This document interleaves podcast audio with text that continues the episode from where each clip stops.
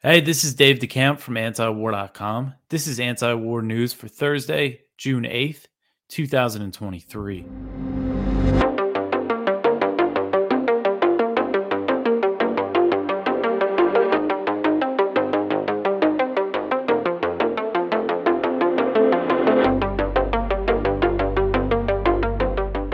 All right, the first story at the top of antiwar.com today Zelensky receives a powerful offer on F 16s.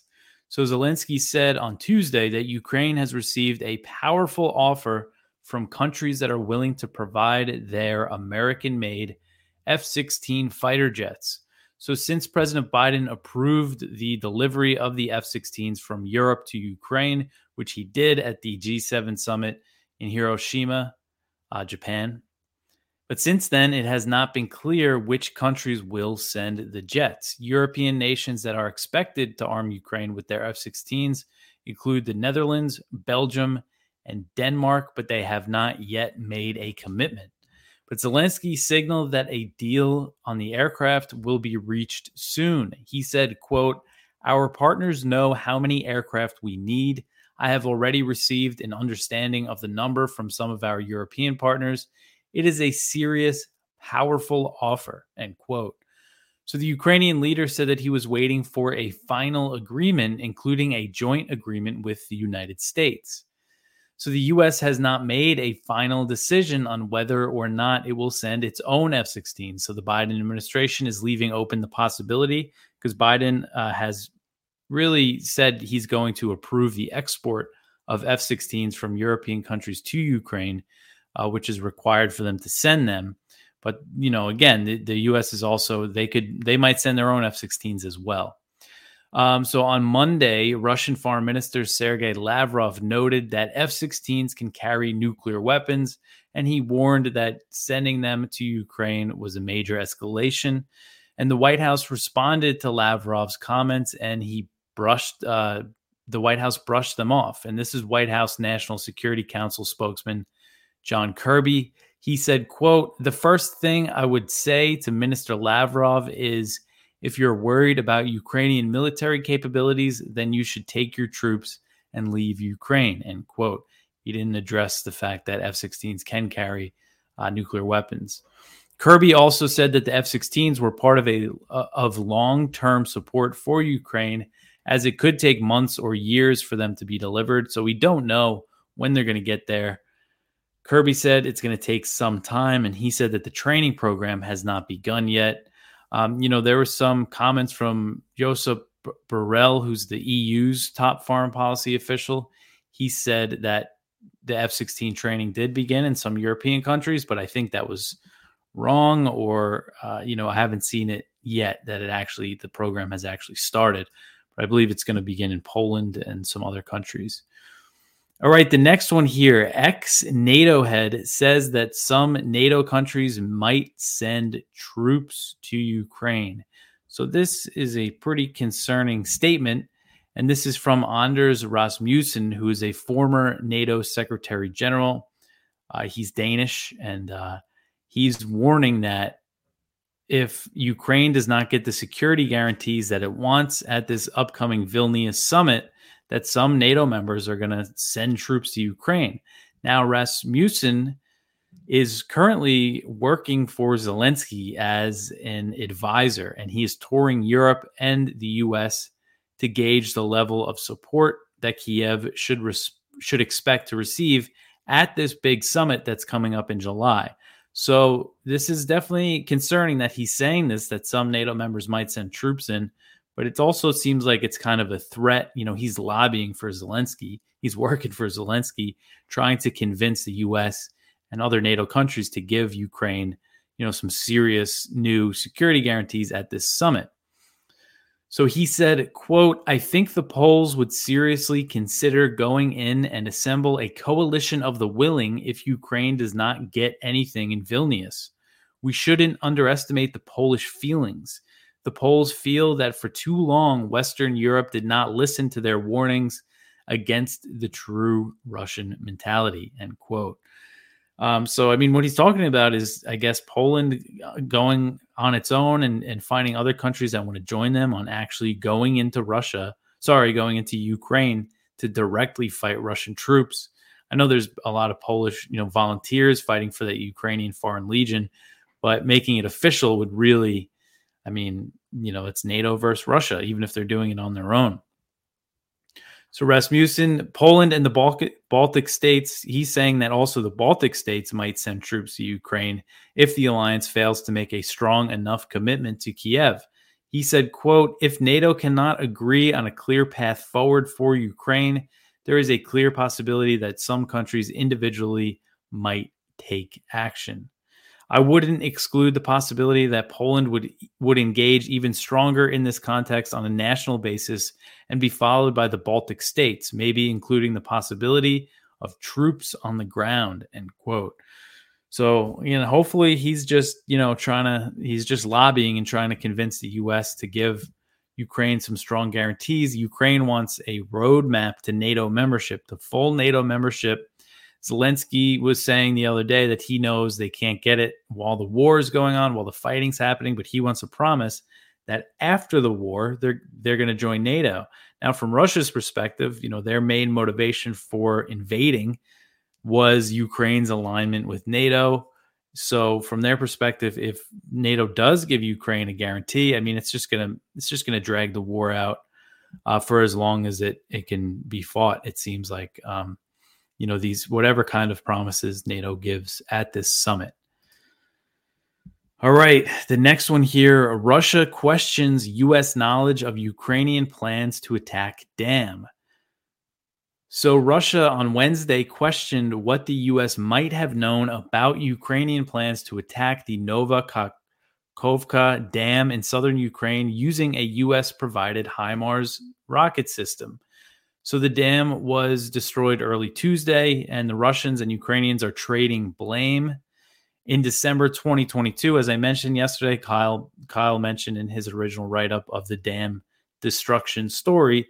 In December 2022, the Washington Post reported that Ukraine considered attacking this dam during its counteroffensive in Kherson last year. And they cited a conversation with Major General Andriy Kovalchuk, and he led the offensive for Ukraine. The report said that Ukraine even conducted a test strike on the dam using a U.S. provided HIMARS rocket system. Um, so, according to the Post, uh, he said that they conducted this strike to see that if one of the floodgates, they could hit some of the floodgates to raise the water level of the Dnieper River uh, enough to stop Russia from crossing, but not flood nearby villages. So, Russian Foreign Ministry spokeswoman Maria Zakharova said Wednesday that U.S. officials must be asked if they were aware of the Ukrainian plans. She said, quote, Were you aware of how American weapons, the weapons that are being supplied to Ukraine, are used? That trial tests of a terrorist attack against civilian infrastructure in third countries are being made? These are the questions that we directly pose in the public space before the White House you must answer them. End quote. So while Ukraine and some members of Congress and lots of media outlets immediately blamed Russia for the attack on the dam, the White House would not back up the claim on Tuesday. White House National Security Council spokesman John Kirby said, quote, We've seen the reports that Russia was responsible for the explosion, but we cannot say conclusively what happened at this point. End quote. So the Kremlin said Tuesday that the canal that provides 85% of Crimea's water was rapidly becoming more shallow as a result of the dam's destruction. So that's how much this canal that comes from this dam provides about 85% of Crimea's water. That's a very significant portion. And Ukraine cut Crimea's access to the canal in 2014 after Russia annexed the peninsula and it was only restored after Russia took control of the area after the February 22nd, sorry, February uh, 2022 invasion. And securing this water supply to Crimea was one of Russia's main, uh, sorry, not main motives, but it was definitely one of their something they talked about a lot. And it's one of the first things that they did when they went in was they secured this canal and uh, to to secure the water supply for Crimea. Um, so you know that's something that again they're they're losing now because of the destruction of this dam. So when you think about uh, you know motives for this attack, uh, you know it's definitely causing damage on the Ukrainian side and and, and the Russian controlled side as well. But the Crimea water supply was a really big thing for Russia. Um, all right. So the next one here, um, Ukraine rejects calls to freeze the conflict. So this is Ukrainian Defense Minister Dmytro Kuleba. On Wednesday, he reaffirmed Kiev's position that it is against the idea of pausing the fighting in Ukraine to foster peace talks between the warring sides. Kuleba said, quote, if anyone thinks they should freeze the conflict and then see how to solve it, they don't understand it, end quote. And he said this during an online briefing with African journalists. Kuleba recently completed a tour of Africa, and a group of African leaders is expected to visit Moscow and Kiev to put forward peace proposals. They want uh, the two sides to, you know, engage in negotiations. Kuleba said that there's no date set yet for when the African heads of state will visit Kiev. Ukraine will likely dismiss any peace proposal as Ukrainian officials have maintained negotiations cannot happen until a complete Russian withdrawal and their position is backed by the U.S. You know, the U.S. is backing them 100%. Secretary of State Antony Blinken rejected calls for a ceasefire in a speech last week, and he said that the U.S. must focus on building up Ukraine's military. But more non aligned countries have been increasing their calls for diplomacy in the conflict including Indonesia uh, at that Shangri La dialogue in Singapore over the weekend. Indonesia's defense minister offered an idea for a peace plan. Uh, it suggested freezing the conflict along the current battle lines, establishing a demilitarized zone, and holding UN sponsored referendums in disputed areas. His suggestion was quickly rejected by Ukraine, which called the idea a Russian plan. Um, so I think it seems clear as long as the U.S. is backing them, you know, f- giving them this full throated support, Ukrainian officials are not going to uh, concede on their on their demand that Russia must withdraw uh, before any kind of negotiation can happen. All right, the next one here. This is from the Gray Zone from Aaron Mate. Leaks reveal that the FBI helps Ukraine censor Twitter users and obtain their info.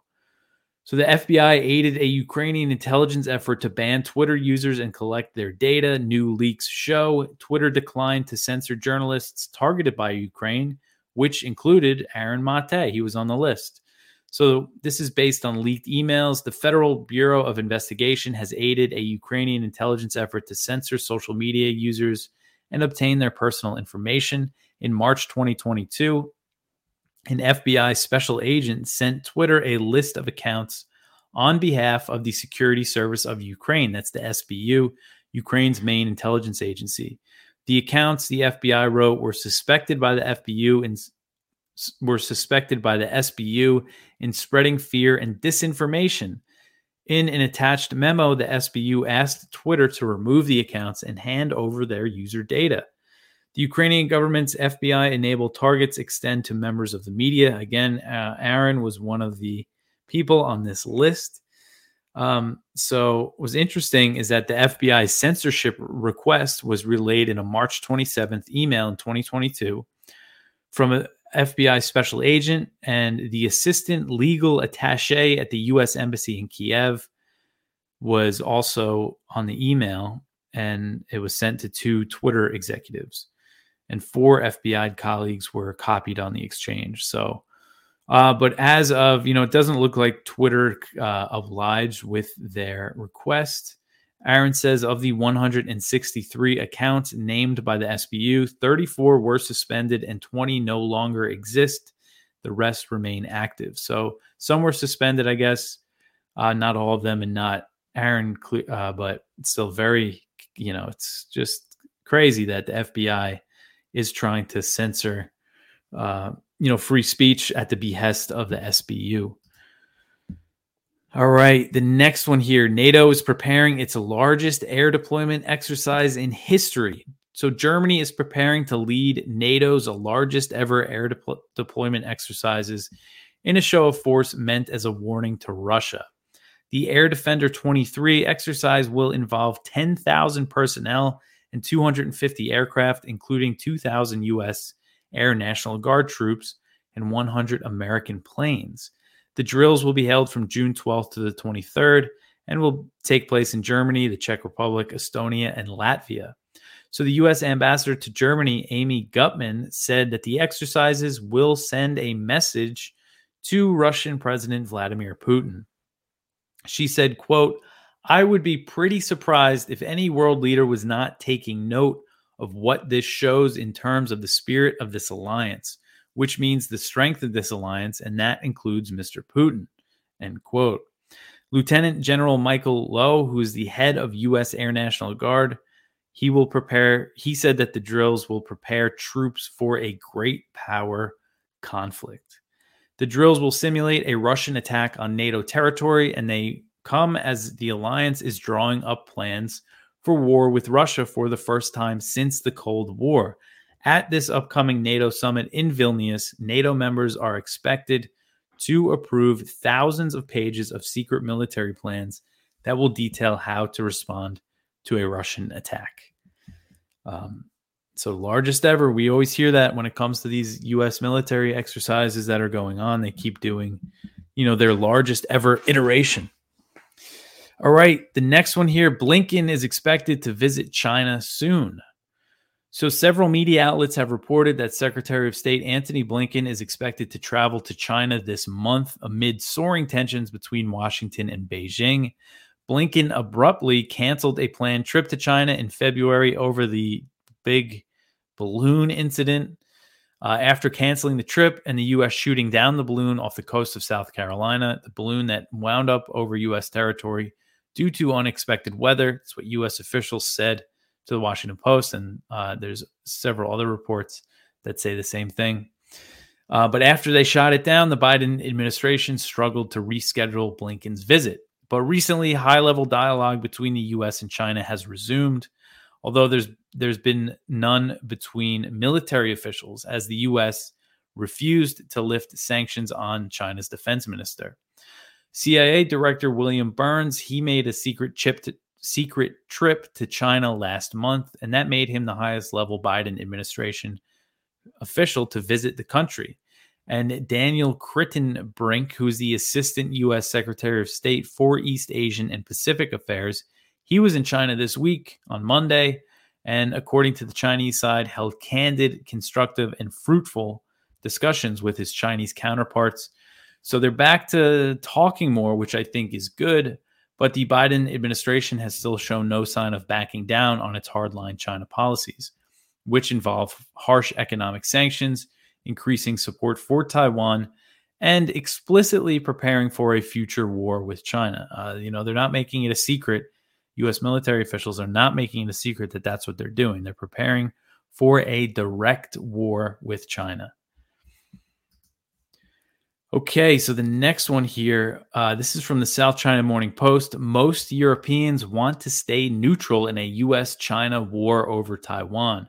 So this is interesting. Um, according to a new study, a majority of Europeans would prefer their countries to stay neutral if the United States and China go to war over Taiwan. So just 23% of people across 11 countries would want to take the US's side with fi- with 62% wanting to stay neutral. The poll was part of a study by the European Council on Foreign Relations which shows that many European citizens, 43%, continue to view China as a necessary partner with whom they would like to cooperate more than any other category. So much different than the polls you see in the US. Um, I think it's interesting. You know, the U.S. is trying to lead these NATO countries, you know, into the Asia Pacific, but they're getting resistance uh, from France specifically, as we went over the other day. That France is looks like they might block NATO opening an office in Japan.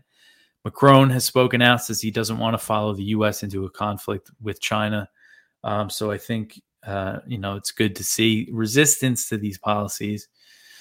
Um, you know, and it's not even clear that if Japan or you know the U.S. allies in the region uh, want to get involved in in all this as well. I mean, they're clearly building up their military and going along with the military exercises, but when when it comes to committing to actually going to war over Taiwan. I don't think we've seen them do that. the U.S., I guess, has not officially done that, but President Biden has said multiple times that he will intervene if China attacks Taiwan. And again, the military leaders are saying that they're going to go to war directly with China over Taiwan if war breaks out. Um, all right. So the next one here the U.S. conducted 38 operations against ISIS in May. So, U.S. Central Command said in a press release on Tuesday that it conducted 38 operations against ISIS in Iraq and Syria in May, killing eight alleged ISIS operatives and detaining 31 more. The command said that all the operations were launched with partners, referring to the Kurdish led SDF in Syria and the Baghdad based government in Iraq. CENTCOM said that it was involved in 21 partnered operations in Iraq and 17 in Syria. So, in the Iraq operations, the command claimed that six alleged ISIS operatives were killed. And in Syria, they say two were killed. I say alleged because we know not to take the CENTCOM, the U.S. military, at their word about who they're killing uh, in these operations. Because also in May, CENTCOM launched a drone strike in northwest Syria that killed a man named Lat- Latfi Hassan Misto, who was a 56 year old father of 10 with no connection to militant organizations, according to people who knew him. And, you know, there's no sign that he was Al Qaeda like CENTCOM claimed. And he was killed while herding his sheep in a drone strike. And CENTCOM initially claimed that the strike killed a senior Al Qaeda figure but it was later revealed that the command had no evidence to back up that claim. They just said that, not even knowing if it was true. So while the U.S. is active in operations against ISIS in Iraq and Syria, the terror group no longer holds any significant territory in either country, which means the U.S. could pull out. Syrian government, the SDF, Syria's allies can handle the remnants of ISIS. Same thing in Iraq. You know, the people that oppose the U.S. presence in Iraq, which are the Shia factions, they're all sworn enemies of ISIS. They can handle ISIS. US doesn't need to be there. But they use these ISIS missions to justify the continued occupation, even though, especially when it comes to Syria, you know, it's about the economic campaign. It's about controlling Syria's oil fields and keeping those crippling economic sanctions on Syria, keeping the country essentially under embargo.